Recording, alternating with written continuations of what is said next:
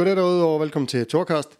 I øh, dagens episode skal jeg snakke med Jannik Buhl. Og Jannik er en øh, diskgolfer, så vi skal snakke rigtig meget om diskgolf i dag. Øhm, der er DM her i weekenden nede i Svindinge, som, som Jannik øh, afholder denne gang. Og øh, vi kommer vidt omkring øh, alt fra, hvad diskgolf egentlig er for noget, og, og så hen til, hvem der egentlig er de bedste spillere i Danmark. Øhm, jeg er jo helt ny i det her, og jeg har jo hørt mig snakke om det et par gange i løbet af podcasten her, så jeg synes, det var oplagt at lige dykke lidt ned i det, for ligesom at, ja, som altid, for at tilfredsstille min, øh, min egen nysgerrighed. Og øhm, hvis man vil finde Jannik og komme i kontakt med ham, så kan man finde ham på de sociale medier. Jeg vil lægge nogle links med i øh, episodebeskrivelsen her. Og øhm, ellers så håber jeg bare, du øh, nyder vores snak i dag om disc golf. Velkommen til Jannik Bøhl.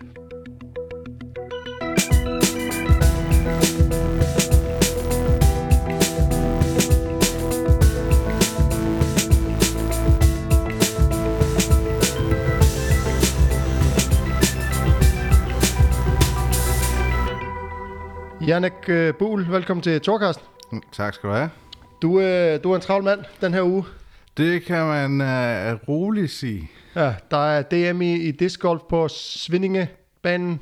Det er der, og nu er der, ja, nu må vi sidde her, der er der under 48 timer til det hele går løs, og jeg har vel nærmest arbejdet fuld tid ved siden af alt det andet, jeg også laver bare på at gøre banen klar. Ja, og det, det kan jeg godt forestille mig. Jeg har set på Facebook, at Altså, der er meget, der skal ryddes, og den skal gøres pæn, og der skal også sådan luse lidt ud i, øh, i buskene og sådan noget, så, så hvis man nu rammer ved siden af fairwayen, så, så, så kommer man ikke i klemme med noget. Ja, man kan sige, banen har, har jo stået klar i noget tid, så alt vores fokus har de sidste seks uger egentlig været på at gøre banen ikke nemmere, men at den straffer en mindre, hvis man laver et godt kast, men får et uheldigt kick. Ja. Før i tiden var det meget sådan, at hvis man fik et dårligt kick, jamen så kunne du kun kaste den ud på fairway, og så videre. Nu har vi sådan fået ryddet op rigtig mange steder, så i stedet for kun at komme ud, så kan man også komme fremad. Ja, lige præcis. Så man har en lille mulighed for, hvis man nu ja, kommer ind i en eller anden busk eller sted, så, så kan man måske lige af en kone, eller i hvert fald kaste i den retning, frem for at bare skulle kaste sidelæns. Ja, lige præcis. Det er det, der hele formålet har været, det er, at den skal stadig, altså, det er en svær bane, vi har hernede, men den skal heller ikke være urimelig. Så det har været sådan, den der, finde den der hårde, fine balance mellem, hvornår er noget svært, og hvornår er noget urimeligt svært. Og det er der, vi er i gang med at lave det der match imellem. Ja, lige præcis. Hvordan, øh, hvor mange er der tilmeldt, og hvor mange, hvor mange pladser er der egentlig til, til sådan et DM? Jeg tænker, der er jo også corona, det, det sætter vel også en lille dæmper på, på stemningen? Øh, ja, man kan sige, specielt, altså coronaen har der ændret nogle enkelte ting, men har egentlig ikke ændret så meget i forhold til, at vi hele tiden har haft 120 pladser til DM. Mm. Og nu er der så 115 har tilmeldt sig. Men vi kører løbende start, så vi, der er ingen, der starter sådan over det hele. Vi kører alle starter på hul 1 med 15 minutters interval, og så spiller man femmandsgrupper, så man kan sige, på intet tidspunkt er der 50 spillere på banen ad gangen. Okay, Så yes. der, der er vi ikke i kampolage, men rent faktisk så hvis man følger, vi har underlagt de regler, der gælder golfsporten, og der må man være 50 mennesker per hul fordi at det defineres, hver hul defineres som en bane, og der må vi så, kan man sige, håndhæve forsamlingsforbuddet på den ene bane. Okay. Så, så, så det vi egentlig, vi skal gøre, sørge for at, kan man sige, holde folk væk. Vi må ikke øh, stå 50 øh, og kigge på det ene hul, fordi at der kommer også fem spillere, så der må jo reelt set, kan man sige, være 45, og så hvis nu er der nogle spillere, der har en caddy med, jamen så skal de trækkes fra, så der må ikke, måske maks være 40 tilskuere per hul, men primært i discgolf, så render man jo rundt og følger en gruppe hele runden. Ja. Det er sådan meget, så det, det vi har opgave, det er at sørge for, at der ikke står for mange ved hul 1 og ved hul 18, for at se folk starte og se folk slut. Okay. Jamen, ja, fordi det tænker jeg også, der kommer vel også uh, tilskuere, altså jeg tænker, der, der er måske mange, der har familien med, eller konen, eller nogle venner, eller, eller et eller andet. Ja, men lige præcis, og, og, og det er jo der, vi har så til opgave at sørge for hele tiden at sige, husk nu, hold afstand, husk nu, at de må ikke være mere end 50, kan man sige, samme sted, men jeg tror ikke, at det kommer til at være noget problem. Typisk så har folk måske lidt familie med, eller et eller andet, så, så en, en standardgruppe, der tiger ud klokken 8-9 stykker om morgenen, øh, har måske, går de måske 10-12 stykker eller sådan et eller andet, fordi der så, så har nogen en kat eller nogen har en kammerat, der lige går med, eller et eller andet. Så, mm. så vi kommer ikke til at være i problemer der. Det, der bliver den store udfordring, det der med, når folk kommer i mål og får dem spredt ud, så, så alle sammen ikke klumper sig sammen et sted. Ja, Jamen, jeg tænker også, at ved, ved hul 18, der vil det jo også blive sådan, at altså, det er jo der præmierne uddeles, kunne jeg, kunne jeg forestille mig. Vi, vi trækker ud af skoven og holder det, kan man sige, ude på det åbne plads øh, mellem hallen og skoven. Øh, der må vi heller ikke samle så mange, men igen, så kan vi dele området op, så man kan sige, at nogen må være dernede, resten må være for eksempel op på parkeringspladsen. Så har vi ligesom defineret det op i forhold til, hvor kan folk være, øh, så vi skal have markeret nogle zoner, der skal opfylde nogle bestemte krav. Ja, okay. Vi snakkede jo lidt om det, inden vi, inden vi gik i gang her, hvor, hvor meget sporten har vokset, og jeg kunne sådan måske godt tænke mig at, at høre, for altså, det er jo ikke en disc golf podcast, altså min, dem, der lytter med, det har måske, altså de har hørt meget snak, mig snakke en lille smule om det, men hvordan er det, altså, er det, det er jo bare ligesom golf. Hvis, hvis, hvis du skulle forklare en, en, der aldrig har hørt om det før, hvordan vil du, øh, hvordan vil du forklare, hvad det går ud på? Ja, øh, jeg vil altid, hvis jeg skal sige til en, der ikke har prøvet det før, så vil jeg sige, at grundelementet er det samme som golf. Du har, i stedet for et hul, så har du en kurv, du skal kaste i, men ellers er det det samme. Du har et 10-sted, og du har forskellige antal kast til at kan nå i kurv. Ja, så man øh, har det der par-system. Ja, lige præcis. Og det er sådan grundelementet. Og så plejer jeg egentlig altid at sige, du ved, det der med, når jeg skal have folk ud og sige, jamen et er, at man går en tur, men her der kan du gå en tur med et formål. Ja. Et eller andet sted, du ved, sige, jamen kombinere med nogle, noget sport eller et eller andet ind i en almindelig gåtur, så bliver det lige pludselig interessant. Ja. Øh, I stedet for bare, du ved, nogle gange kan det være lidt kedeligt der med at bare sige, at vi går lige 3 km eller sådan noget bare rundt. Det er sgu lidt kedeligt. Hvorimod, ja. hvis du har tre disk i hånden, går og finder en discgolfbane, så går du 3 km på, hvad, halvanden time, og så har du haft det sjovt imens, uden at tænke over, hvor mange kilometer man egentlig går. Ja, lige præcis. Og, og der kommer jeg også, altså, for mig, der lød det, altså, jeg hørte jo om det for mange år siden, det har været øh, stort i Island i mange år, og jeg havde nogle venner, der lagde noget op på sociale medier og sådan noget om det, og jeg tænkte altid, okay, det, man kalder det frisbee golf i Island, og der tænkte jeg sådan, okay, det lød, det lød egentlig som sådan noget fjollet noget, men når man så begynder at spille det, der er det faktisk en sport. Altså, det, det er egentlig øh, på mange måder, altså det er meget teknisk, det er ikke så fysisk hårdt, men det er meget teknisk, vil jeg sige. Og som du siger, når man går tur, og man kaster det der disk der, det gør altså bare, at man får noget motion. Så jeg har prøvet at have, jeg har sådan et uh, ur på, med sådan et træningsur, og jeg har prøvet at have det på, mens jeg, mens jeg spillede en, en runde, der tror vi 10 huller, tror jeg det var. Og det giver altså, det giver altså alligevel nogle, øh, nogle skridt, og, og man går jo op og ned og, og alt muligt andet, og så, så kommer pulsen lidt op også, fordi man skal jo kaste, og man tager nogle gange sådan nogle tilløb og sådan noget, så, så det er egentlig meget god motion, som du siger, på, på den fede måde. Mm. Fordi det kan godt blive sådan en sur pligt, bare hvis man skal ud og gå en tur, bare for at gå, ikke?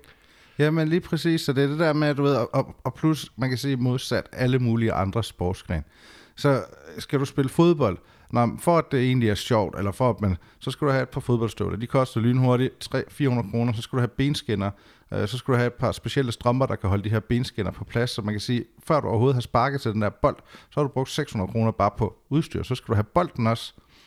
Ja, her er der også finde en bane, og tit skal man jo lege sig ind i en hal eller et eller andet, ikke? Lige præcis, og, og, og plus at, at fodbold er ikke sjovt, hvis man ikke er på samme niveau. Øh, altså, der er altid nogen, der er gode, og nogen, der er dårlige, hvis man spiller fodbold. Og dem, der er gode, får noget helt andet ud af det, end de dårlige, som egentlig bare stiller sig over i et hjørne, fordi de bliver alligevel ikke spillet. Hvorimod, at når du spiller discgolf, det koster, et startsæt koster typisk 225 kroner, så har du tre disk, du kan spille i det tøj, du har på, og så kan du egentlig bare, banerne er frit tilgængelige, fordi at de er betalt af offentlige midler, øh, det er i hvert fald 95% af alle baner i Danmark er det, og så kan man egentlig bare gå ud og spille. Du skal ikke booke tid som du skal på en almindelig golfbane. Du kan bare sige, når jeg har, jeg har lige halvanden time her fredag formiddag, det kunne egentlig være meget hyggeligt bare lige at gå en runde, så pak din taske, gå en tur. Ja. Bum. Ja, man kan også gøre det, altså jeg har gjort det, altså sådan, min datter hun går til noget halløj ind i Roskilde, øh, ind i byen på, om mandagen, og der ligger jo øh, fem minutters kørsel derfra, der ligger Roskilde Ring, og mens hun går der i to timer til sin fritidsaktivitet, der går jeg lige ned og, og spiller lidt, og, og det, altså, det er bare så nemt at gå til, føler jeg. Jeg har også en kammerat, han gør det på vej hjem fra arbejde, så, fordi han kører igennem 3 kroner på vej til Roskilde. Der er også en bane. Der, altså, han, skal jo, han skal jo ikke køre en omvej, han skal ikke gøre noget, han kan jo spille i sit arbejdstøj, selvom man har håndværkertøj på, og, og hvad hedder det, øh, sikkerhedssko og sådan noget, så kan man jo bare lige sådan lynhurtigt få, få kastet, øh, kastet lidt. Og, og, jeg synes også, det det gør for mig, det, det virker meget. Altså jeg, jeg tager tit ned alene, og bare lige tager et par huller. Det behøver ikke engang være en fuld bane, bare man tager 5-6 huller. Og det virker sådan som man, man får øh, tømt hovedet på en eller anden måde. Man, altså, man kommer meget ned i, i sig selv, og det virker for mig som sådan en lille, lille meditationsagtige ting, ikke? Jo, men det er nemlig, nemlig det, det kan, det der med, at man fjerner egentlig fokus fra det, man går og laver til dagligt, og så går man egentlig... Øh, det er stress, altså det er afstressende at være i, i naturen. Ja, det er det, bestemt. Og, og når man så har spillet disc golf, så er noget af det mest afstressende, der findes, det er at høre de der klæder, kæder, der siger kling, ja. når en disk rammer. Men det er sådan, du ved, det frigør bare nogle øh, endorfiner og et eller andet, der bare gør, at du begynder at slappe helt af i kroppen. Og, og, og det, er, det er svært at forklare nogen, der ikke har prøvet det. Ja. Det er lidt ligesom øh, at, at sige til folk, hvordan er det at spille golf eller et eller andet. Jamen det finder du ud af den dag, du rammer en bold lige i røven, og den bare flyver derud af. Ja. Og det er lidt det samme. Og den siger sådan en speciel lyd, og det, Ja, ja, den, Ja. den siger mere klik i stedet for alt muligt andet. Og det samme er der sådan, den der følelse af, at du står med en disk, og så fra 10-12 meter sætter et pot, og den siger pling. Altså den lyd, den, den, den, den gør bare et eller andet, og den får bare en til at slappe af på en helt bestemt måde. Ja, det gør det bestemt. Jamen, jeg blev totalt bit af det. Jeg har jo kun spillet, jeg spillede en gang i 2012 eller sådan noget, tror jeg. Der prøvede jeg det første gang. Og det blev så ikke til mere end det. Og så gik der så ja, 8 år. Og, og her til sommer, der var jeg så i Island, hvor jeg øh, lige skulle mødes med en kammerat, og vi vidste ikke helt, hvad vi skulle. Og så han, spil, han spiller jo sådan jævnligt, øh, bare sådan på hyggeplanen. Og han sagde, jamen skal vi ikke bare, jeg har et ekstra sæt, skal vi ikke bare gå ud og kaste nogle øh, dis, og så kan, vi, så kan man jo også snakke, mens man går, ikke? Så man får sådan også meget socialt ud af det, og, og der kunne jeg godt mærke, okay, det her, det er faktisk ret fedt. Det, det, så kom jeg hjem, købte mig et øh, et begyndersæt i starten af august, og så har jeg så spillet siden, og nu er jeg begyndt at spille, jeg ved ikke, to, tre, fire gange om ugen, ikke? Fordi at, specielt sådan noget i starten, når man er sådan lidt nyforelsket i noget, der, der er det jo kun det, der fylder, ikke? Og jeg har også købt mig en kur, jeg har ude i haven, så, man kan, så jeg kan øve lidt, og, og jeg synes egentlig, at øh, jeg tror, jeg bliver ved. Altså, jeg, jeg føler mig som om, at jeg, altså, jeg er hugt. Og, og det er sjovt, fordi for et år siden, der, tænk, der troede jeg egentlig, det var sådan, som jeg sagde før, jeg troede, det var sådan en, det er ligesom sådan noget fodboldgolf, eller jeg troede, det var sådan noget, man kunne gøre på firmatur, sådan noget fjollet noget, men det er faktisk rimelig svært. Og meget nørdet egentlig, når, man, når det kommer til stykket. Det er meget nørdet, og folk de går sindssygt meget op i de disks, de har i deres tasker. At det er, nogle af dem har de jo spillet med i 2, 3, 4, 5 år, og hvis de mister den, øh, hvis den lander i en sø, jamen de er jo villige til at betale op til 500 kroner for at få den der ene disk tilbage, fordi at jamen, den er uerstattelig på et eller andet punkt, fordi at den har måske taget fire år, hvor den har ramt træer, eller et eller andet, for at den har en helt bestemt måde at flyve på. Ja. Og det kan du bare ikke købe fra nyt. Så det bliver sådan meget teknisk. Ja. Øh, rigtig meget teknisk. Altså man tænker, når man, når man starter, når man tre disk, det kan du sagtens klare dig med, når du starter. Når man så begynder at blive bitte, bitte af det, så finder man ud af, at de kan egentlig noget forskelligt, alle de her disks. Ja, fordi der er jo, øh, for dem der lytter, altså, der er jo, altså en frisbee er ikke bare en frisbee. Det er, dem man bruger til discgolf, det er jo ikke som dem du køber i B og tager med ned på stranden, på ingen måde. Det er, altså, eller, Det- det, det- det, det, ligner dem, men, men det er det så ikke helt alligevel. Nej, det er jo noget, man kan sige, hvis man kender en typisk sådan standard have frisbee, øh, vand frisbee, sådan en ultimate en, som alle nærmest har prøvet at kaste, så en, den, øh, jeg tror, jeg kan ikke huske, om de er 30 eller 32 cm eller sådan noget. Men de vejer det samme som en almindelig disk, som vi spiller discgolf med. Vores, de, vejer, de er bare kun 21 cm, så de er meget kompakte, så vægten fylder mindre, og derfor kan de også noget helt andet. Ja. Øh, Så det er egentlig det, der sådan er, er den store forskel på at kaste med en almindelig have frisbee, som man kender, og så dem her, det er, at de er så kompakte. ja. Og så har man jo også øh, forskellige slags. Du har jo en driver, altså der er noget, der hedder distance driver, så er der fairway driver, så er der midrange, og så er der en putter. Det er sådan det overordnede, er det ikke? Og det er grundlæg- grundlæggende, sådan, og så har man i mellemtiden, så har man fundet ud af noget, der hedder approach disk, som ligger et eller andet sted mellem en putter og en midrange, og der er, man har fundet ud af uh, fairway driver og distance driver, der har man et eller andet imellem, det kalder man så for en hybrid driver, men, men, men det er sådan, altså typisk så siger man putter, midrange og driver, og så er der alt muligt indimellem. Ja, for de har også de der fire tal på. Der, altså på, på alle disse, der er der fire tal, og de, det, det er noget med hastighed, og så er der glide, hvor længe den svæver, svæver i luften, og så er der uh, turn, der kommer først, ikke? Øh, jo, og så fade. Og så fade, og det, det er i forhold til, hvor meget de drejer den ene eller den anden vej. Så, så alt efter situationen, der skal man jo vælge en rigtig disk, og det overraskede mig lidt, fordi jeg tænkte egentlig bare, jamen altså, det er jo bare en frisbee, der skal kastes, ikke? Men hvis du øh, skal forbi et træ, og du skal dreje til venstre, så skal du jo bruge en med meget fade, hvor den ligesom knækker meget til sidst, og, og, og drejer til venstre, ikke? Og, og det er sådan, må jeg sige, det overraskede mig lidt, hvor, hvor teknisk det egentlig kan blive. Ja, men det, det, det er rigtig teknisk, men, men man skal også bare altid huske på, at de der tal, der står på de der disks, det er kun en guideline. Mm. Fordi de er jo lavet ud fra, at man kaster i en bestemt vinkel med en bestemt hastighed.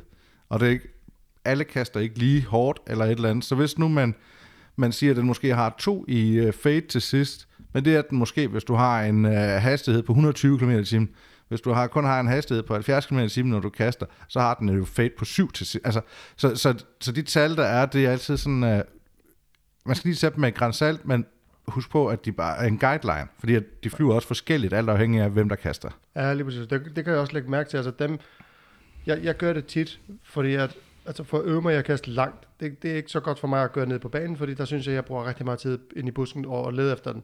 Så jeg er begyndt at gøre det, jeg går op til den øh, lokale sportshal, hvor de har altså en, en kæmpe græsplæne med, med fodboldmål og sådan noget, hvor der er 100 meter i alle retninger, så kan jeg bare altså, tyre til alt, hvad jeg kan, og jeg kan stadig finde, se, hvor den lander og finde den igen.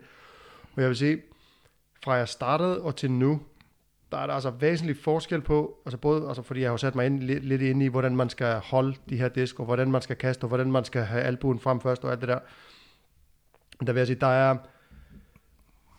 tydelig forskel på, hvor, hvor langt man kan kaste, bare ved at, at få den rigtige teknik. Så, så igen, det er, det kan blive rigtig nørdet, kan jeg sådan se, nu jeg på, altså igen, jeg har spillet to måneder, så jeg, altså jeg ved jo i princippet ingenting. Men, men nogle erfaringer har jeg gjort mig og set meget på YouTube og sådan noget.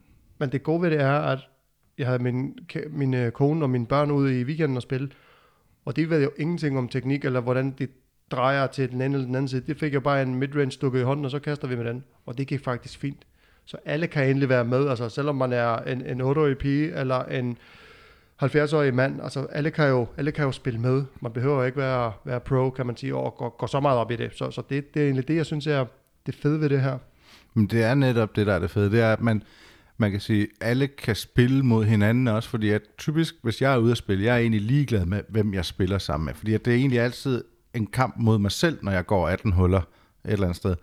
Det, at jeg har nogen at spille med, det er jo bare den sociale aspekt i det. Ja. Og det er jo det, jeg synes, der er det fede. Det er, at jeg har taget mange gange ud på diverse discgolfbaner, bare mig selv, og så tænker jeg, nå, der kommer nogen der, dem kan jeg da tage ud og spille sammen. Og så spørger man, om jeg er med, og så siger de, ja, selvfølgelig må du det. Og ved du, jeg er egentlig ligeglad med, om de er 20 kast dårligere end mig, eller 15 kast bedre end mig, eller et eller andet. Fordi at det er det der sociale aspekt i det. Mm. Og, det og det er bare den, der er guldværdig. Den, der er noget helt specielt ved discgolf. Fordi at folk er, er villige til at lære fra sig hele tiden. Altså, øh, og folk er villige til at, at prøv lige den her disk her. Måske er det bedre for dig, fordi du kaster på den her måde, og så prøver de gode spillere prøver hele tiden at lære de mindre gode nye fif til, hvordan de måske kan blive bedre, eller lige bare lige få ændret en lille smule på din arm, så du måske får en bedre vinkel til at kaste den der disk. Fordi alle kan egentlig kaste en disk, en frisbee eller et eller andet, men hvis du skal kaste ordentligt, så er 80% af det, det er teknik. Ja. De sidste 20% er rå power. Altså, vi har den, den, den, den længst kastende i Danmark, det er en 15-årig gut, øh, og, og han har sikkert også været Sebastian ude fra Roskilde, han har sikkert også været den længst kastende som 14-årig. Øh, og, og han er jo ikke noget muskelbund eller et eller andet, han har bare den vildeste teknik, og ja. det, er, det er den, der gør, at man kommer rigtig langt. Ja, der kan man kigge på, der nu, nu kommer jeg i tanke om sådan en som Eagle McMahon, ikke? Øh, han kan også kaste hårdt og langt, og han virker bare som sådan en ret slank fyr. Med, han er med, bare altså, høj og ranglet, altså sådan ja, ranglet. Ja, lige præcis. Øh, øh, så det hele handler om, hvordan man kan generere rotation hurtigst muligt i sin overkrop. Ja. Jeg kunne godt tænke mig sådan lige at høre lidt, hvordan er du kommet til disc golf? Altså, hvor længe har du spillet, og hvad var det, der ligesom fik dig til at gå all in? Altså, jeg tænker, det er jo dig, der afholder DM nu, så du er sådan rimelig all in i det, vil jeg, vil jeg gætte på. Ja, men det hele, det kommer så faktisk for, det må næsten være fem et halvt år siden, noget af den stil, at min svoger, han kom, og så sagde han, nu skal du prøve at høre her, jeg har hørt, at der står sådan nogle kurve nede i Valbyparken. Mm. Og øh, så sagde han, det må vi prøve. Og så havde vi nogle Ultimate Frisbee med, fordi vi anede ikke, hvad disc golf var. Og så rendte vi rundt derinde med en Ultimate Frisbee, og så havde vi spillet fire huller eller sådan noget. Så mødte vi nogle gutter, der var derude, og så sagde de, ved I hvad, I får lige de her to disk hver, og så prøv at spille resten af jeres uh, runde med de her disk, så kan vi mødes op ved K18, når I er færdige, og så kan I ligesom sige, fik I noget bedre ud af det? Og vi spillede, og vi kunne tydeligt mærke, at der var en kæmpe forskel. Oh. Så vi, øh, da vi var færdige der, så gik vi på nettet, og så bestilte vi hver vores startersæt, som så kom dagen efter, og så har det egentlig bare taget fart derfra. Øh, så blev vi ved med at spille, og man blev ved med at købe nye disk og teste, og så flyttede jeg for fire år siden ud til Svindinge, og jeg havde boet herude i halvanden måned, to måneder, så kom der sådan et opslag på Facebook fra Holbæk Kommune, et eller andet om, at man skulle, man havde nogle pulje penge, og man ville øh, være, man havde sådan et koncept, der hed øh, aktiv i naturen. Øh, det var noget af den stil. Og så fik jeg lavet en eller anden kommentar på det, og så var der så åbenbart ham, der er formand for lokaludvalget her i Svindinge. Han så min kommentar, og så sagde han, ved du hvad, vi har en skov lige hernede, skulle vi ikke prøve at kigge? Og så tog det egentlig bare fart derfra, og så var vi ned og kigge. Uh, vi lavede et, et sådan en projektbeskrivelse på, hvad en discgolfbane ville kunne gøre for området og for byen, og det sendte vi afsted i december måned, og i januar måned fik vi så bevilget penge fra kommunen til at lave den der bane. Der gik så, kan man se, yderligere 15 måneder derfra, inden banen egentlig blev anlagt, fordi man så lige skulle have ryddet op i skoven og alt sådan noget. Men det er egentlig sådan, der den startede i forhold til det der med at, at gå videre fra bare at spille discgolf til egentlig at være i hele miljøet, som kan man sige, jeg er jo ikke bare en formand i en forening herude, det er jo egentlig mig, der har startet det hele op fra bunden af, og, og det har bare givet mig lyst til at gøre mere. Mm. Og, og så, så er det sådan stille og roligt, så har det udviklet sig til, at jeg egentlig synes, du ved det, det skulle lige så sjovt at afholde en turnering, og have glade spillere, som at være ham, den glade spiller, der deltager i en turnering. Ja. Så det er sådan blevet sådan en, en, ikke en besættelse, men sådan en mission for mig at, at prøve at udvikle mig selv som TD, eller Tournament Director, som det jo hedder, i at, at lave nogle turneringer, hvor man bare sørger for, at det hele spiller. Ja. Øh, mærk det der, når folk kommer ind efter 18 huller og være tilfreds med det, de har. Ikke kun banen, men altså banen er en ting, øh, som jeg, jeg går sindssygt meget op i herude, at jeg vil have en rigtig god bane. Men også bare det, du ved, at, at der er styr på tingene. Man har sørget for, at det hele bare er i orden, og at de kommer ind med en oplevelse af, at de er blevet behandlet ordentligt. Ja, Jamen det, jeg, kan, jeg kan rigtig meget genkende det der, fordi altså jeg kommer fra musikmiljøet. Jeg har jo været musiker i, i mange år og spillet trommer og spillet rigtig mange koncerter og, og sådan lidt, og, og gået til rigtig mange koncerter selv og gået til festivaler. Og der gik det også op for mig, og der var jeg så ung, jeg tror jeg var, hvad har jeg været, 17 eller sådan noget, når jeg begyndte at afholde koncerter første gang. Øh, så var det mig, der spillede, og så var der nogle andre bands, øh, eller, eller mit band, øh, og, og så nogle andre bands, og så har jeg også gået meget til festivaler på Roskilde Festival og, og, og forskellige andre, og så har jeg nemlig også prøvet det der med at så arbejde på festivalerne i stedet for at være ham, der ligesom er med til at afvikle det her øh, i forskellige stillinger. Jeg har lavet lidt crowd safety, og jeg har været øh, styret sådan noget internal transport og, og alt muligt andet, og, og det giver altså bare noget, og, og man er med til at afvikle noget, som, fordi man har også været på den anden side, og ved, hvor fedt det er, når, når man er til et eller andet vellykket øh, arrangement, og, og så, så jeg kan, kan rigtig godt følge dig i det der med, at det er næsten lige så sjovt at være ham, der afholder, som, som at være ham, der spiller. Ja, men det var det der, som jeg snakkede om tidligere, det der med, at når man rammer kæderne, de der endorfiner, der skilles ud. Øh, det er lidt det samme, det der med, du ved, at, at, at se glade mennesker, der kommer ind efter at have gået 18 huller. Øhm, også bare, nu holdt jeg en turnering herude for snart 6 uger siden, der holdt vi Svindinger Open, egentlig mere sådan, det var sådan en tester af, af DM-designet. Mm. Og der var varmt. Vi havde 33-34 grader, og folk de skamkogte.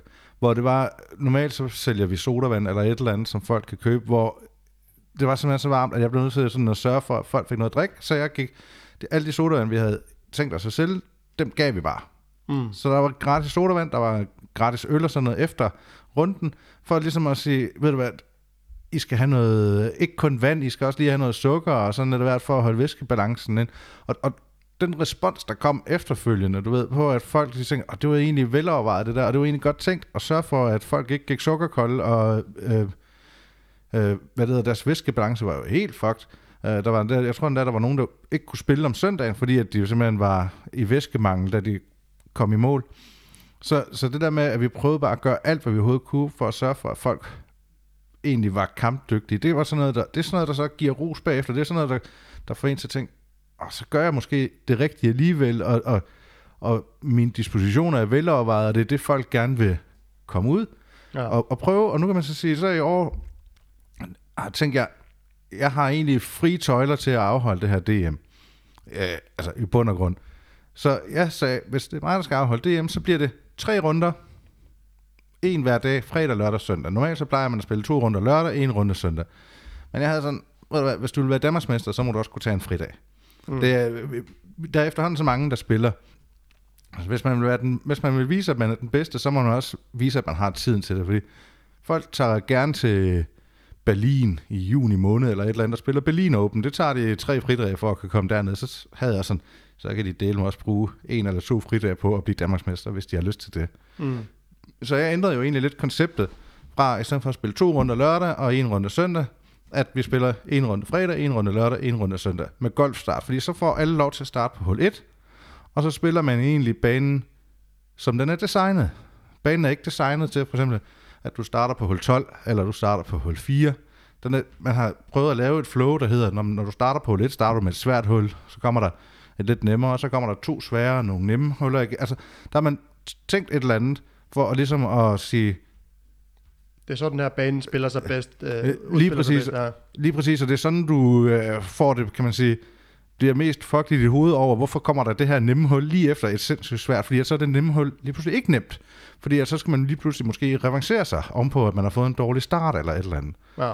Og det er også det, man kan se øh, der for fem uger siden, at den bedste score, der nogensinde er lavet på banen, den er minus 11, men vedkommende startede ikke på hul 1, han startede på hul 12, og det er, der starter man så hul 12, 13, 14, som måske er banens tre nemmeste huller. Så man har også en helt anden forudsætning til at komme ind i et mindset, der siger, det her det kommer til at køre ja, godt. Så er man allerede foran fra start af, ja. Lige præcis. Det betyder og, også meget. Ja, og, og, og det var derfor, jeg tænkte, at det kunne være rigtig fedt det der med, du ved, at køre tre runder en hver dag. Også fordi, at, at, at så er det en helt anden del af spillet, man skal i gang i. Fordi så er der, er meget mere mentalt i det, end et udholdende spil. Fordi at, at udholdenhed kommer lige pludselig i spil, hvis du skal gå to runder i en dag. Ja. Jamen, det er rigtigt, ja. Det kan man hurtigt blive, man kan hurtigt blive træt. Ja, og, altså, mentalt også, tænker jeg. Ja, og så det der med, når der starter, hvis der skal spille 90 spillere af gangen, så kan runderne også tage meget lang tid, fordi at nogle huller er hurtige spil, andre huller er langsommere at spille. Altså, der godt, godt opstå kø ved hullerne. Ja, lige præcis, fordi at, at, at for eksempel herude, hul 9 er ikke særlig langt hul. Men bagefter kommer hul 10 og hul 11, som er banens to sværeste huller. Så lige inden der har man et nemt hul, som ikke tager, som måske tager, du ved, 5-7 minutter at spille og det næste hul tager 14 minutter. Så, så der har du allerede, kan man sige, der er du allerede bagud på point tidsmæssigt øh, med dem, der starter på et hul, hvor de så egentlig kommer i kø bagefter. Ja.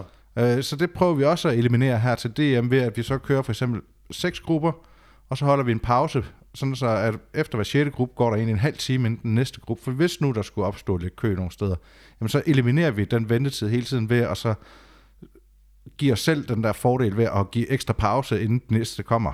Ja. Så der har vi også prøvet at tænke ind. Og, og, og, og det er sådan nogle ting, jeg tror, der kan ændre sådan lidt den der mentalitet, når folk prøver at spille på den her måde, og finde ud af, at det giver sgu egentlig meget god mening, når man skal spille et, et stort mesterskab. Jeg, jeg er helt enig med, at man kan ikke gøre det hver weekend, og der skal også være forskel på de turneringer, vi spiller i Danmark. Der skal være en dags turneringer, der skal være to dags turneringer og sådan noget. Men jeg havde bare sådan, nej, nu er det det hjem, vi prøver at rykke nogle grænser i forhold til, hvad vi kan. Ja. Er der, er der sådan en dansk uh, discgolf union, der, der sådan overordnet, eller er det bare sådan en eller anden uh, lidt, altså i gås øjne tilfældigt, der, der tager ansvaret hvert år, og man siger, men nu, nu vil jeg gerne gøre det. Eller hvordan, uh, hvordan fungerer det herinde? Uh, vi har Dansk Discgolf Union.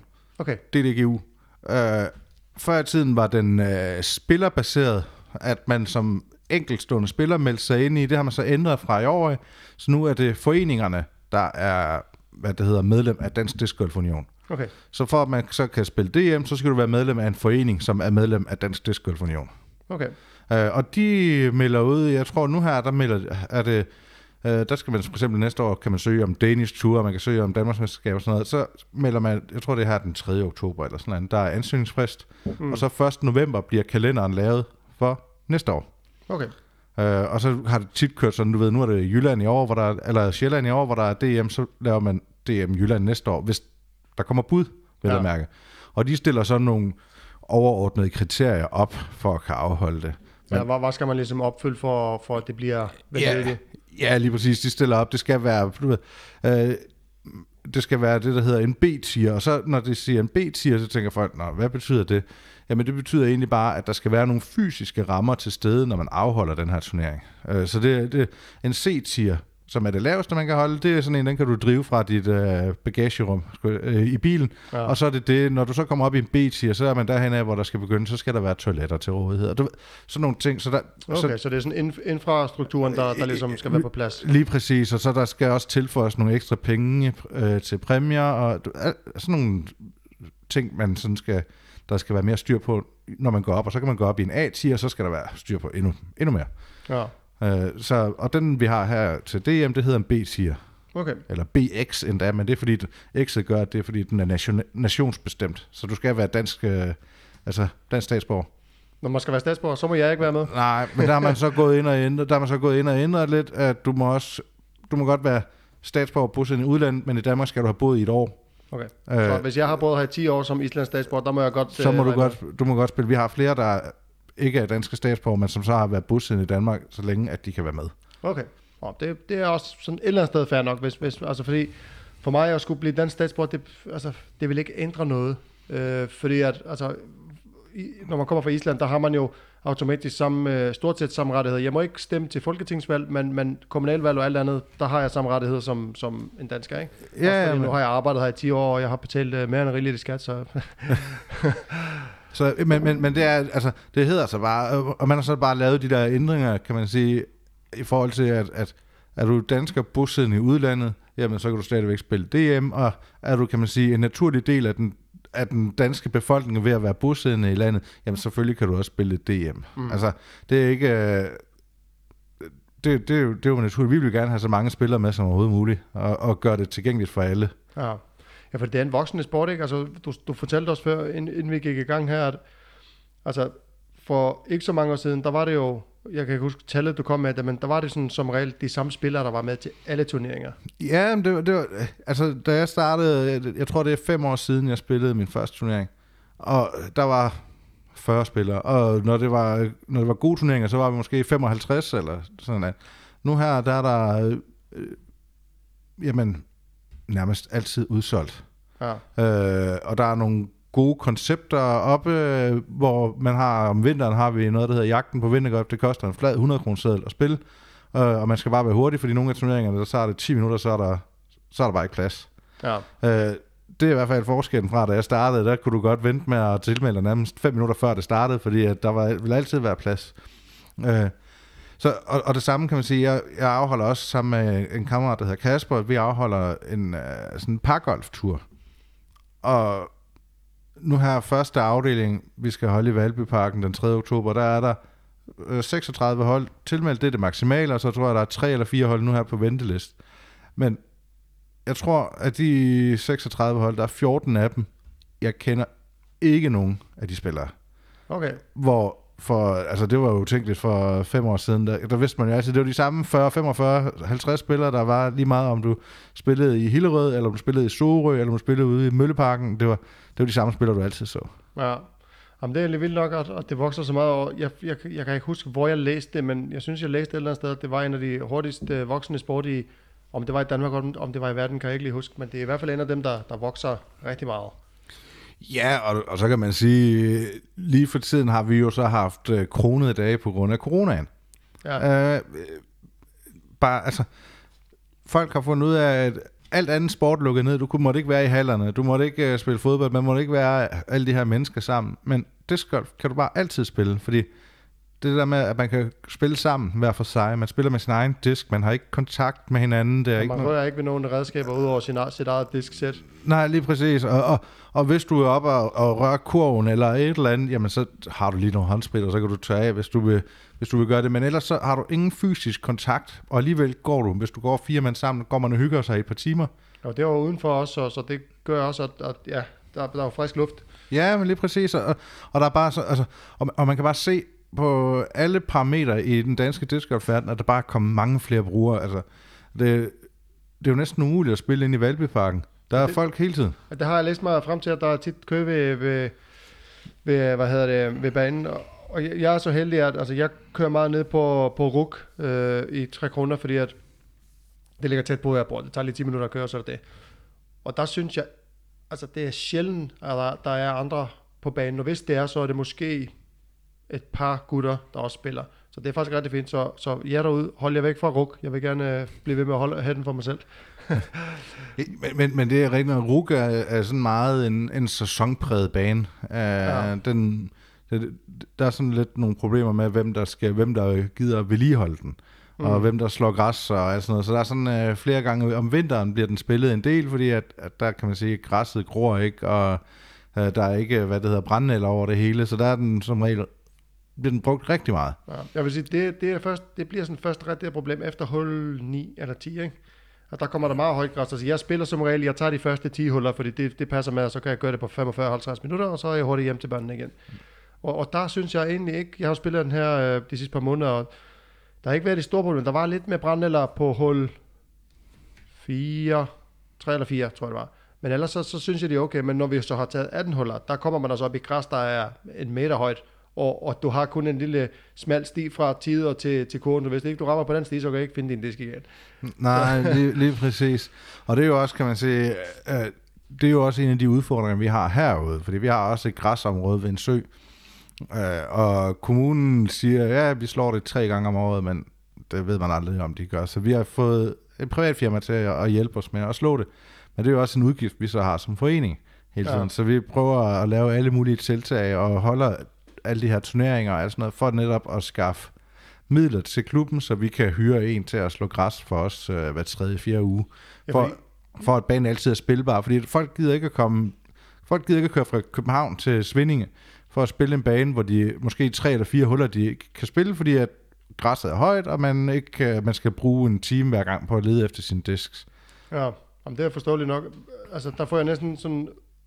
Altså, der kommer der sådan en tanke, altså, hvordan tjener man egentlig penge øh, i en discgolfklub? Øh, altså jeg tænker, der er kontingent, eller...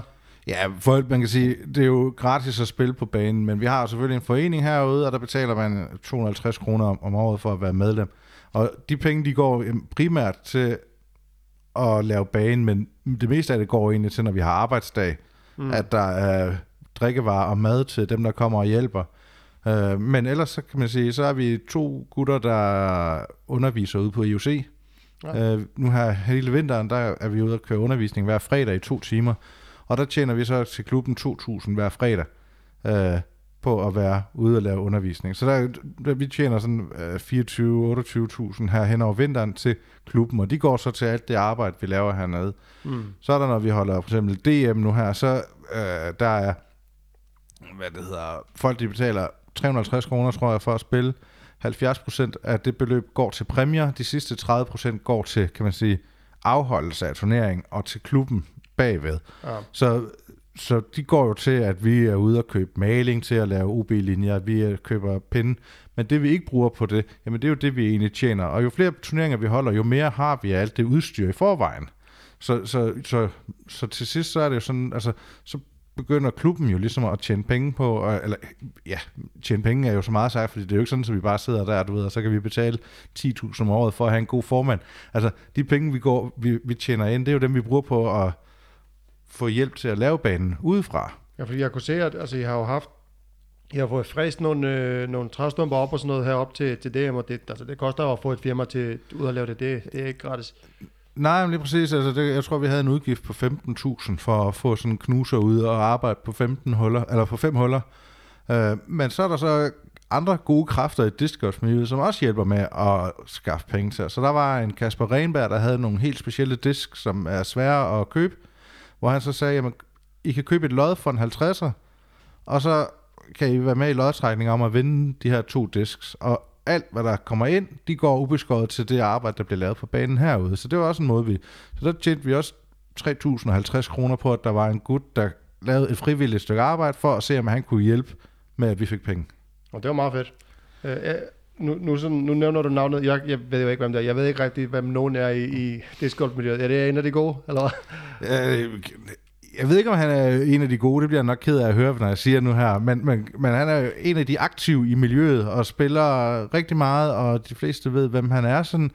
Øh, men, men, men det er mere det der med, du ved, at, at folk bruger deres stemme, når de vil noget godt. Og, det er jo, og når man gør noget godt. Og der kan man sige, det er jo det, jeg tænker at tage med mig, når jeg, når jeg holder et DM her. Det er, tænk sig, at der er en, der gider at bruge tid på det. Det må jo være et tegn på, at jeg gør det rigtigt. Ja. For ellers er der, vil der jo ikke være en, der vil give en disk væk, eller to disk væk, som er næsten umuligt at få, bare for at støtte det arbejde, vi laver herude. Og det er sådan noget, der får mig til at sige, åh, så kan jeg godt tage ned og lave mere på banen i morgen også, fordi det, det der skulderklap, man også har brug for en gang imellem. Ja, men det, det, det gør meget, vil jeg sige. Øh, og, og det kan man også mærke på arbejdet. Altså, hvis aldrig man får ros for det sæt arbejde, så kører man jo hurtigt død i det, ikke?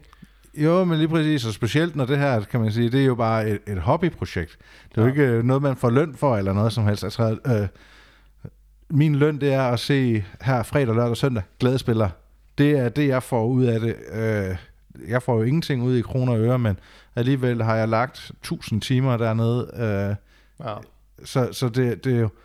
Men, men, men, men bare det der med at se, se øj, hvor har man, altså hvor man render rundt, og folk de siger, øj, hvor har I lavet nogle fede ting, eller et eller andet, det gør, og, og de anerkender det arbejde, man laver i det. Det ja. gør bare, at man også gider, når vi er færdige med nu her, så skal jeg ned og sætte pæle i jorden for at lave synlige uh, OB-linjer, out-of-bounds-linjer. Ja. Uh, normalt, de, de er der, fordi der er en sø, og der er noget, en å og sådan noget, det er, jo, er der, men jeg sætter pæle op, sådan, så der er ingen tvivl om, hvornår en, det skal jo ja, OB. Det Altså, har du, du har designet banen hernede, eller fik du hjælp til det? Øh, jeg har designet 92-95 procent af det. Det er det nærmeste er nærmest hul 17, hvor øh, Karl Johan, som er så den største stjerne inden for dansk discgolf, han har været med til at, at, at ligesom lave det hul 100 procent. Ja. Resten har jeg selv gået med mit forskruede hoved og prøve at se, hvordan vi kunne få det til at blive bedst muligt. Ja.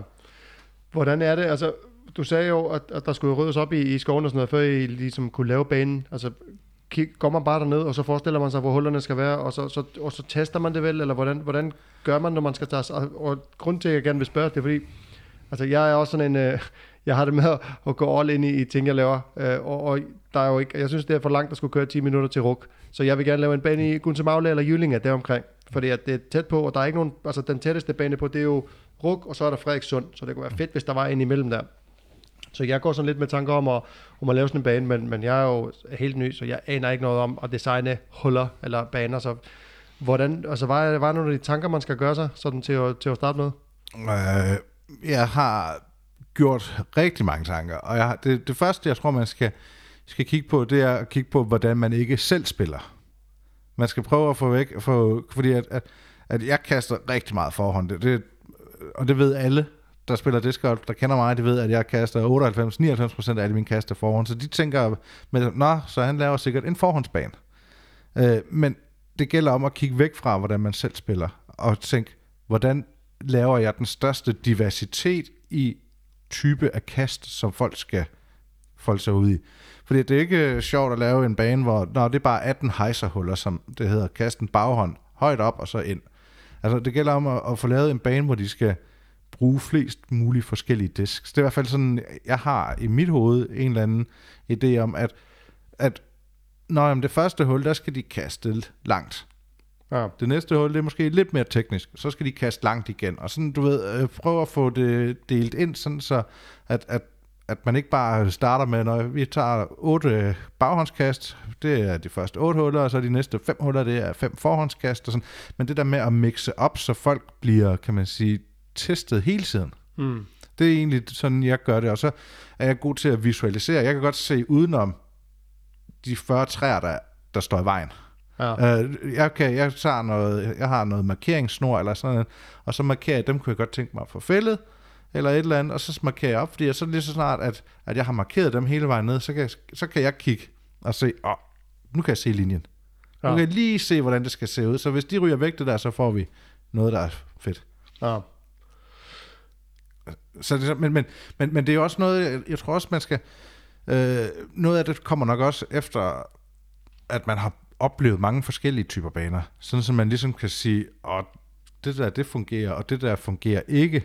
Så man har en masse input rundt omkring fra til at, og ligesom at sige, det er fedt det der. Ja. Det er knap så fedt. Ja, er præcis. Jeg har nemlig også gjort det, altså jeg har, jeg har jo lavet, det er sådan vi er kommet i kontakt med hinanden, jeg lavede et opslag på, i sådan en gruppe på Facebook med, Altså, jeg vil gerne øh, altså, være med i projektet og, og ligesom hjælpe med papirarbejde og snakke med kommunen og sådan noget, men, men selve designet af banen har jeg jo brug, til hjælp, øh, har jeg brug for hjælp til. Og det var jo der, du kontaktede mig, der er faktisk mm. mange, der har skrevet efterhånden, der gerne vil hjælpe. Øhm, men jeg tænker sådan lidt, at altså for dem, der, igen, for dem, der ikke kender discgolf, altså der er jo, du har jo en, en rød 10, og så har du en gul, og så har du en hvid. Den røde, det er begynder, gul, det er sådan øvet, og så er der hvid, der er pro. Så man skal også, det er jo ikke nok at bare finde et sted, vi kaster herfra, for du skal jo faktisk have tre steder, du kaster fra, sådan så at alle niveauer kan være med. Lige præcis, og, og ikke bare det der med, at du skal have tre forskellige tisteder, det skal også være tre forskellige. Det skal ikke bare være sådan så, at du gør det samme tre, tre forskellige længder. Mm. Fordi så er, de lidt, så er de lidt ligegyldige. Det er jo sådan min filosofi. Det er derfor, at folk spørger tit, øh, skal der ikke være gul sige hernede i Svindinge? Hvor jeg så siger, nej, det behøves der egentlig ikke, fordi at, at mange af de steder, hvor der vil være gul sige, så vil for eksempel hul 1, det vil være nøjagtigt det samme kast, det vil bare være 75 meter i stedet for 95 meter. Mm. Og det giver ingen mening for mig. Det giver mening for mig, det er, at, at, at det skal være et sværere kast, eller et lettere kast, eller et eller andet, sådan, så det er en ny vinkel. Og så det er ikke kun et længere, ja. Så, Ja, fordi, ja. fordi at længde kan alle lære. Mm. Øh, det skal ikke være det, der er, sådan er, er afgørende, fordi at så vil de gerne have, så det næste hul hernede, hul 2, det er 73 meter, det kan alle kaste. Så der, der, der er ikke nogen, der siger, at vi skal have gul 10. Så den eneste grund til, at folk vil have gul 10, det er fordi, at de ikke kan kaste måske 95 meter, Ja. eller et eller andet. Og, og, men, men det kan du lære.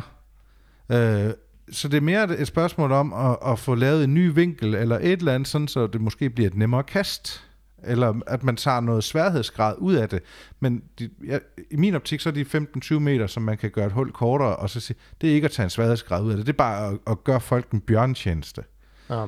Øh, jeg har været adskillige gange, når man er i Sverige eller et eller andet, så spiller man en eller anden turnering der, og så står der en eller anden 14-årig gut ved siden af dig, og så kaster han bare 40 meter længere, end du gør. Fordi der er mange steder, der har de kun den hvide 10 også eller et eller andet. Så de er vant til at blive presset til at skal lære at kaste langt.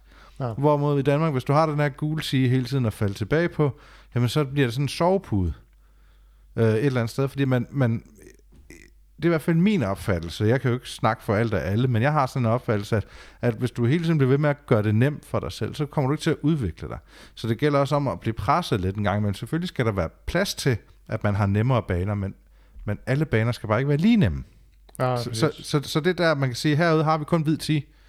Vi er ved at etablere et rødt 10, så vi også har en helt begynder, men det er ikke sådan, så det bliver med måtte og sådan noget. Det bliver bare en markering, sådan, så man har et Ja. sted at, at prøve det. ja, sådan en rød pæl øh, eller noget. Lige præcis, men, men, men jeg har sådan lidt det der med, jeg synes mange steder, du ved, at den gule, den bliver lidt en sovepude. Fordi at så står folk der, ej, nu er jeg blevet for god til at spille gul, så skal jeg spille hvid, og så, ah, det, er- det er jeg ikke god nok til. Nej, men det skulle man måske træne. Ja, Jamen, jeg, jeg startede fra, jeg kastede stort set altid for gul. Øh, jeg ved ikke helt hvorfor. Jeg, det var bare noget, jeg sådan bestemte for, og jeg bestemte ikke god nok til det. Jeg sådan, når jeg tager de 10 huller på, på ruk, det bedste jeg gjorde det plus 7, tror jeg det var, øh, på 10 huller, og så har jeg så også været altså plus 12 og alt muligt andet. Ikke?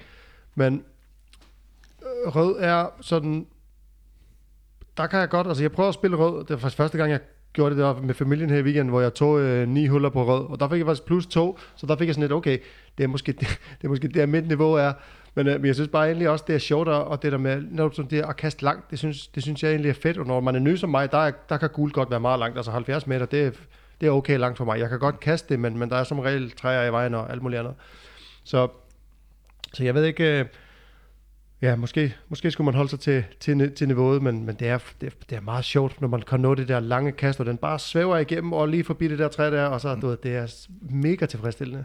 Ja, men lige præcis. Men det er også derfor, at, jeg tænker et eller andet sted, at, at det er fint, at man har de der baner. Det er bare som om efterhånden, at folk forventer, at det skal være ens på alle baner. Og det, jeg synes ja. bare det der med, at, at når der ikke er noget nyt i kastet, at man kan sige, for eksempel, hvis du, hvis du tager øh, øh, ringen, den spiller du en del, Ja, der er der mange af de huller, hvor der er forskellige 10 steder, sådan, der er det ikke bare øh, det samme hul, øh, 15-20 meter kortere, det er forskellige vinkler, du også kaster. ja bestemt. Ja. Et, et er det hvide hul, måske at den hvide er 25 meter længere, men du skal også lave et helt andet type kast, og det er det, jeg egentlig vil frem til. Øh, og det samme har du også i øh, rigtig mange steder i Valby, øh, at det er forskellige kast. Ja. Men jeg kan godt lide på ringen, jeg tror det er hul øh, hvad siger, en, to, jeg tror det er hul tre, det hvor man skal kaste ned ad den der lange, øh, store bakke der. Mm. Det er altså et fedt hul også, fordi når man kaster, og der er så langt ned, der skal man virkelig tænke sig om, hvordan man kaster, fordi at det der drop der, det, Det er meget stort. Det er egentlig en meget fed bane. Jeg, jeg har lige smidt en af mine, mine drivers væk. Jeg tror, der er et af hullerne, hvor, hvor, hvor hvide og gule øh, 10 er samlet i en. Og man skal så kaste sådan, ikke over vandet, men i hvert fald helt langs kanten af vandet, og så skal den helst til venstre, og så, jeg ved ikke, hvad der skete, fordi min disk, de plejer altid at gå til venstre, men den der, den røg lige til højre, så midt ud i vandet, så den er bare væk. Hul det i. var, ja, det var ærgerligt. Ja, ja men det, det tror jeg, at de fleste kender, der med at have smidt en disk i vandet. Ja. Det, Jeg har gjort det en gang før, men der var den så tæt på, at jeg kunne lige smide sokkerne, og så kunne jeg lige gå ud og hente den, ikke? Men den der, den er bare midt ude i vandet et eller andet sted, og så det er bare sådan lidt, okay, det var lige, det var jeg lidt ked af. Ja, men det, og, og, og- det finder man ud af. Det er også derfor, at, at det er en af de svære ting, øh, fordi man vil gerne kaste over vandet. Og når man så kaster over vandet, så tænker man altid, åh, hvilken disk vil jeg gerne, kan jeg bedst undvære? Specielt når man er nybegynder. Ja, Så tænker man altid, åh, nu skal jeg lave det her kast. Problemet er bare, hvis man kaster en disk, hvor man tænker, åh, det er den her, jeg bedst kan undvære, så kaster man ikke ordentligt, fordi så committer man sig ikke til sit kast. Så tænker man bare, nå ja, det er den her, jeg kan undvære. Nej, det er rigtigt. Øh, men man er også bare ked af at miste den disk, som betyder mest for en, så man ved, det er den, jeg kan kaste længst med, og jeg mangler stadigvæk tre huller for, at den her runde er færdig, og nu så har jeg ikke den disk bagefter, eller et eller andet. Ja, Øh, så, så det er sådan en barriere, man også, når man er nybegynder, man skal lære at komme ud over. Jamen, det var faktisk en af de gode, den der. Altså, jeg bliver rigtig glad for den, der hedder Undertaker fra uh, Discraft.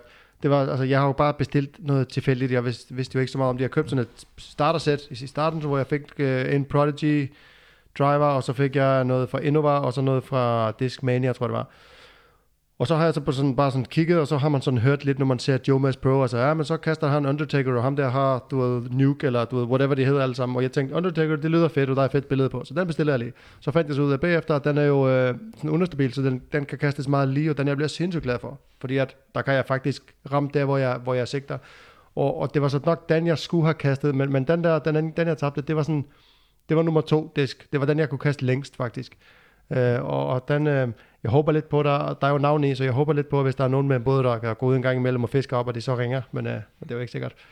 Nej, det er, nogle gange så er der nogle steder, der er bedre med disk end andre steder. Øh, nu kan man sige, heroppe i, i Svindinge, der er også en sø, og der er en å, og øh, hvis du skal miste en disk, så er det da i de her dage, fordi at der er så mange, der spiller derop, øh, så der skal nok komme nogen ud og, og lede efter deres egen disk, og så lige pludselig finde din, ja. Hvis du havde mistet en der. Så der er altid tidspunkter, der er bedre at miste disk på end andre. End, øh, men jeg, jeg kan sagtens sætte mig ind i det der, fordi jeg havde det også sådan til at starte med, du ved, åh, det her, det var godt nok en forfærdelig disk at miste, eller sådan noget.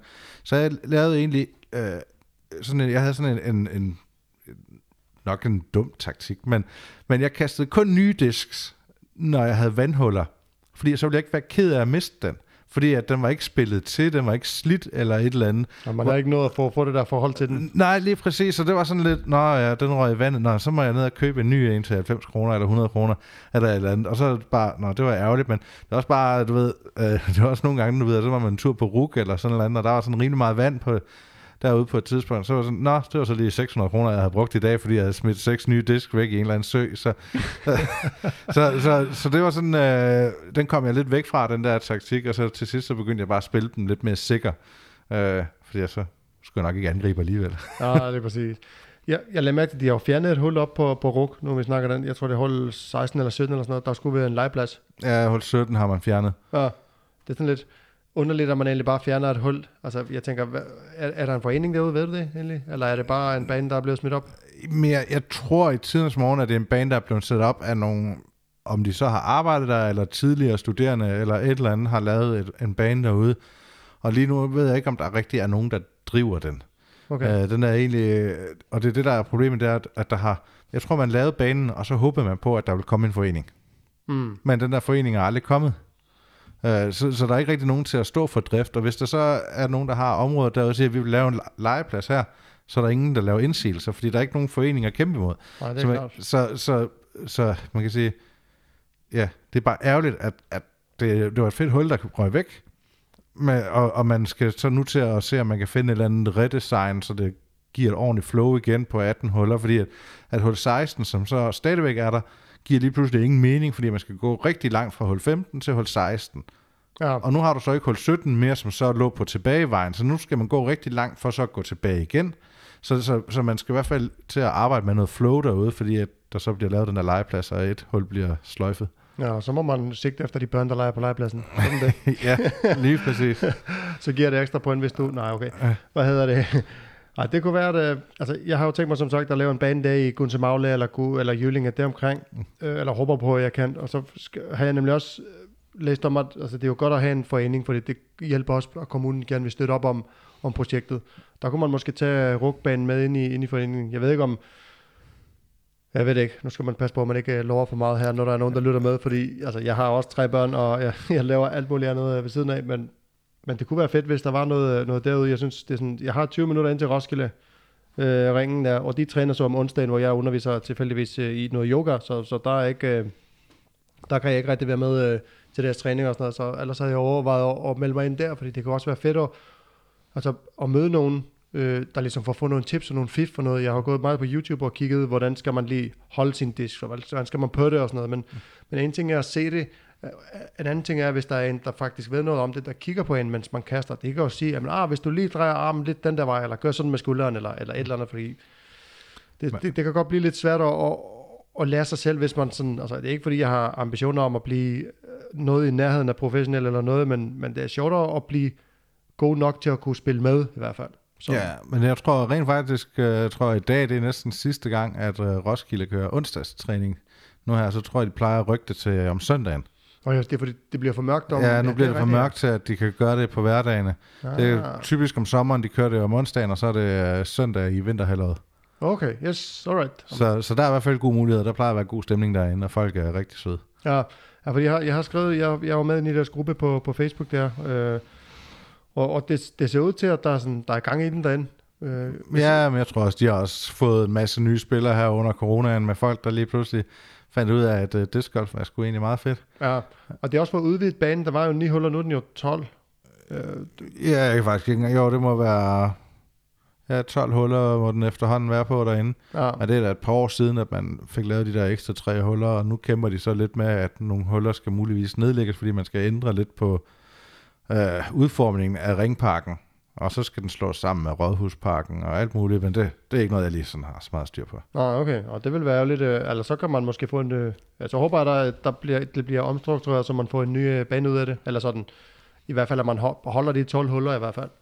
Ja, men jeg, jeg, jeg kender faktisk ikke helt til planen. Jeg ved bare, at der er et eller andet med, at, at Ringparken skal slås sammen med Rådhusparken, eller noget i den stil, og noget med, at den noget med, at man skal ramme en bestemt længde på en sti rundt, så den passer i et eller andet mål til noget løb. Eller ah, eller okay, ja. Alright. Øhm, vi er sådan begynder at nærme os en, en, øh, en time her, og jeg ved, at du har travlt. Øhm, er der, stad, der er stadigvæk pladser til DM, hvis der er nogen derude, der tænker, ah, ved du hvad, jeg gider godt alligevel? Nej, rent faktisk ikke. Altså teknisk set er der, var der, er der fem pladser, men jeg har kørt sådan uh, meget stringent, at, lukning, at tilmeldingen lukkede sidste lørdag.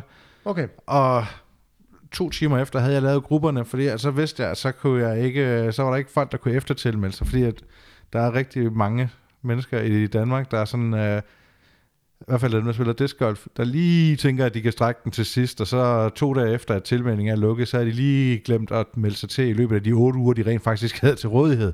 Okay. Så, så jeg valgte at køre det sådan meget stringent og sige, lørdag aften kl. 8, da det lukkede, så var det bare slut. Ja, for det, man skal også have tid til, at, som du siger, at lave grupper og, og planlægning og sådan noget. Man kan jo ikke folk kan måske ikke helt forvente, at, at bare sådan, okay, men nu har jeg lige kommet i tanke om, at jeg gerne vil være med alt for sent her, og så, så må I jo lige lave om på jeres planer, eller det, jeg har planlagt. Nej, lige præcis. Det, det, det er det der med, du ved, at øh, hvorfor er han vigtigere end de 115 andre, som har nået det til tiden.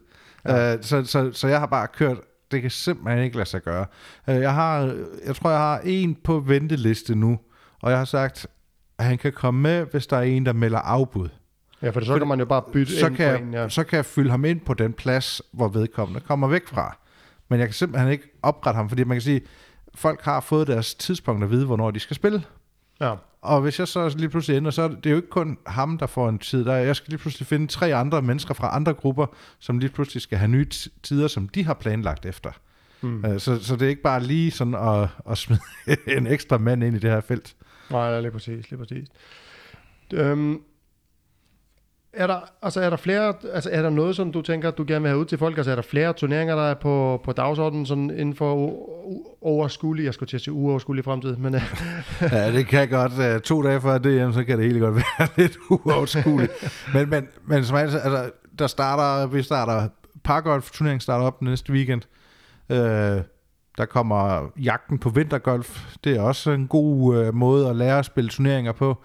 Øh, det er det, der hedder C-tier, så det kan man sige, det er den laveste rangering, så det er sådan lidt mere uformelt. Ja. Og, og det er bare en, de der jagten på vintergolf og pargolf. Find en marker og komme ud, så skal man nok øh, få forklaret reglerne, der, når man kommer derud. Øh, men det er også sådan en god uformel måde at prøve at spille turneringer på.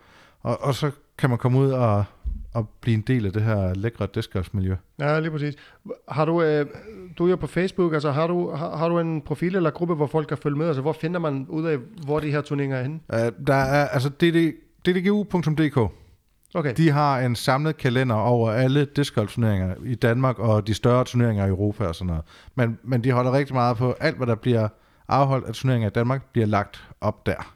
Okay. Og det var meget Så- godt, at man har sådan en overordnet... Øh, Ja, så der har de en kalender, og så er der en Facebook-side, der hedder Disc Golf Danmark Turneringer. mm, Uh, der kommer op, når uh, der startes med, at, når man kan tilmelde sig de her turneringer, så ligger de link op, at du kan melde dig til her. Og Okay. når, typisk, når man ser de links, der står også, hvordan man betaler for at være med. ja. Så, Okay. Og du har jo også, du har også din egen hjemmeside, hvor du, hvor du sælger øh, disk og sådan noget, har du ikke? Øh, Jo, jeg har mit uh, Prodigy Disc Danmark, Ja. eller Danmark, uh, så der, der kan man også altid, hvis man er interesseret i Prodigy Disc, så kan man altid uh, hive fat i mig der, eller finde mig selv, Jannik Buhl på Facebook. Ja, Og så har vi selvfølgelig Svindinge Disc Golf Forening, så kan man følge med i, hvad der sker herude på banen. ja, ja lige præcis. øhm, er der andet sådan, du tænker, at øh, du gerne vil reklamere lidt for, nu når du har øh, muligheden? Nej, jeg tænker, øh, altså hvis jeg endelig skulle sige, så kom til Svindinge her i weekenden og se noget disc golf. Det er ikke kun de bedste i Danmark, der spiller. Vi har lige fra den glade amatør til topprofessionelle folk, der kommer og spiller, så man kan få lidt af, lidt af det hele at se. Så det, det er ikke kun god disc golf, man, disc golf, man kommer ud til. Man kommer også ud og oplever en helt speciel ånd. Og den ja. synes jeg, den er virkelig værd at køre efter. Og hvis man så kommer, så stadigvæk husk, maks 50 personer samlet, og husk at holde afstand. Ja, lige præcis. Og måske med en maske på, hvis man, øh, hvis man synes, man øh, har brug for det. Lige præcis. Øhm, sådan lige til sidst, der kunne jeg godt øh, tænke mig at spørge dig, og det ved jeg ikke, om er sådan lidt frækt spørgsmål, men, men altså, og det er egentlig bare mest for min egen øh, nysgerrigheds skyld. Hvis man skulle sige top tre bedste spillere i Danmark, hvem er de? Sådan, altså, Top 3, øh, Karl Johan Høj Nybo, øh, Christian Splid, Martin Splid, og så har vi en Thomas Rasmussen og en Sebastian Pauli lige i, i hælene. okay. Alright, jeg var bare sådan lidt nysgerrig, fordi nu har jeg jo set så meget Joe med, altså man ved sådan nogenlunde, hvem der er gode over i USA, ikke? Men, men, men i Danmark, der er... Jeg tror, at Danmarksmesteren findes blandt de fem, jeg lige nævnte der. Ja, alright. Øhm, jeg plejer at, at slutte podcasten af med et spørgsmål, øhm, som jeg stiller alle dem, øh, jeg snakker med. Og nu ved jeg faktisk ikke, hvor gammel du er. 37. 37, okay. Så hvis vi siger, som 25-årig, hvis, altså med al den erfaring og viden, du har i dag, og det behøver ikke være i forhold til discgolf, det er bare sådan generelt i forhold til, til at være et menneske. Hvis du havde et råd til dig selv som 25-årig, hvad, hvad vil det være? Åh, det var eddermame med en af de svære, men jeg tror, at øh, gear ned. Ja, Øh, da jeg var 25, der levede jeg livet i overhændingsbanen, og det kunne, tingene kunne ikke gå hurtigt nok. Øh, det, var, det var, du ved, der skulle ske noget hele tiden, og nu her, du ved, siden dengang, du ved, så er man blevet gift, og man har to børn, og man nyder egentlig bare roen og freden, i stedet for at bo på øh, Valby Langgade, så bor vi i Svindinge lige over for et lægehus. Altså, det bliver ikke meget mere roligt herude, og der passer discgolf godt ind. det passer rigtig Meget godt. chill. ind. Ja, lige præcis. Og, og, og jeg tror, at gear ned vil være det, det, jeg skulle have sagt til mig selv som 25-årig. Ja. Jamen det, det lyder som, øh, som det samme, som jeg nok ville have sagt til mig selv. Jeg, jeg har haft det på samme måde. Der, det, det, det kunne kun gå øh, for langsomt. Og nu øh, er det sådan lidt, hvis det går hurtigt, så er det sådan lidt, ah, slap nu det af. Ikke? Lige præcis. Det, det, 30'erne, ikke? De rammer fandme hårdt, altså. de, rammer, de rammer meget hårdt. ja, det gør. Jamen, øh, Jannik, jeg øh, siger tusind tak for, for snakken. Det var, det var en fornøjelse. Jamen selv tak. Og øh, altså, jeg kommer ikke øh, ned i weekenden, fordi jeg har tilfældigvis et, et lille festival, jeg skal være hjælpe til med at afvikle. Der har jeg faktisk live podcast øh, for første gang. Øhm, så jeg, jeg når måske ned søndag. Det, det håber jeg sådan lidt på. Jeg måske kan nå bare lige for at se, hvordan det foregår, og, og se nogle flotte kast og sådan noget. Men øh, jeg var lidt ked af, når jeg fandt ud af, at det lige var den her weekend. Ja. Men det kan være, at jeg kommer til parkgolf i stedet for. Det kunne være rigtig fedt. Du skal være mere end velkommen i Så tager, så tager jeg lige konen med. Hun, øh, hun, hun har prøvet det en gang eller to gange, og så, så jeg tænker, vi, øh, vi kommer ikke til at vinde, men det kan godt blive hyggeligt. Ja, men så vinder I med at have det sjovest. Ja, lige præcis. Jamen, øhm, held og lykke med, med weekenden, og jeg håber, at øh, det hele spiller godt. Jeg håber, jeg får godt vejr, først og fremmest. Det krydser vi også fingre for, det gør det meget nemmere at være TD, hvis der er godt vejr. Folk Ja. er glade. Ja, lige præcis. Jamen, øh, jeg siger tusind tak for snakken, og øh, vi, øh, ja, vi kommer helt sikkert til at snakke sammen igen. Det gør vi helt sikkert Fedt. også. Tak for i dag. Selv tak.